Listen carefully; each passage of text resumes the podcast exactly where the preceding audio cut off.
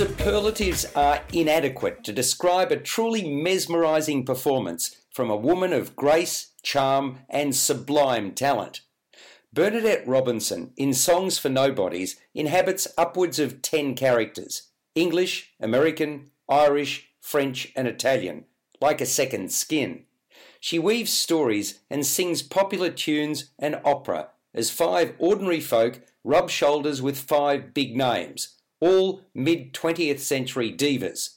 The show, written by Joanna Murray-Smith, was first performed a decade ago. It's intimate and passionate. There's drama, pathos, good humour and a big mellifluous voice, for make no mistake, Ms. Robinson is some vocal talent.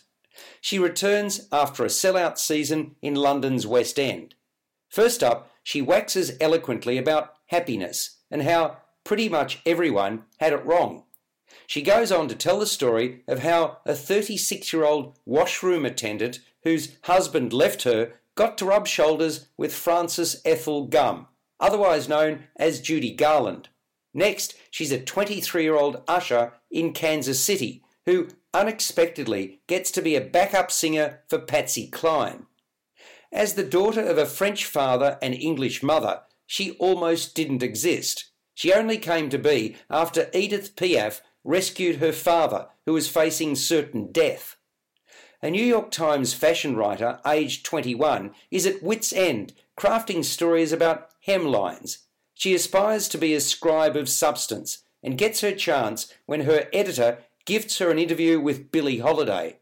Only the jazz singer isn't keen on talking.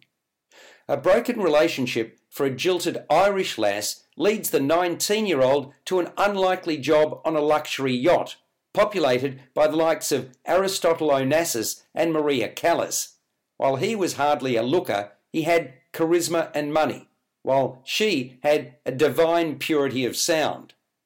Dressed smartly in a simple black dress and matching jacket, wearing her hair up and sporting rich red lipstick, Robinson regales us for 90 minutes without a break, with these tales and music from the superstars.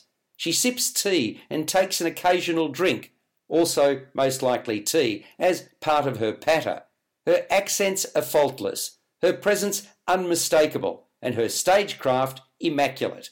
She wanders about a small black circular platform in which there are 8 black furniture props, including a simple wooden chair, a stand, side table, tall cabinet, drawers and more. Behind the stage are 3 highly talented but unobtrusive musicians on piano, sax and trumpet and xylophone. Songs for Nobodies is heaven on a stick, a brilliant and alluring combination of words and music, naturally met with rapturous applause. Under Simon Phillips' direction, Robinson switches characters and vocals effortlessly, casting an intoxicating spell over the entire audience. Bravo! Bravo! Songs for Nobodies is playing at Fairfax Studio, Art Centre Melbourne, until the 5th of January. It'll be performed at the Playhouse in Sydney Opera House from the 23rd of January until the 2nd of February 2020. Subscribe to the full podcast at Stitcher and iTunes or your favourite podcast distributor. This has been another quality podcast production from Bytes.com.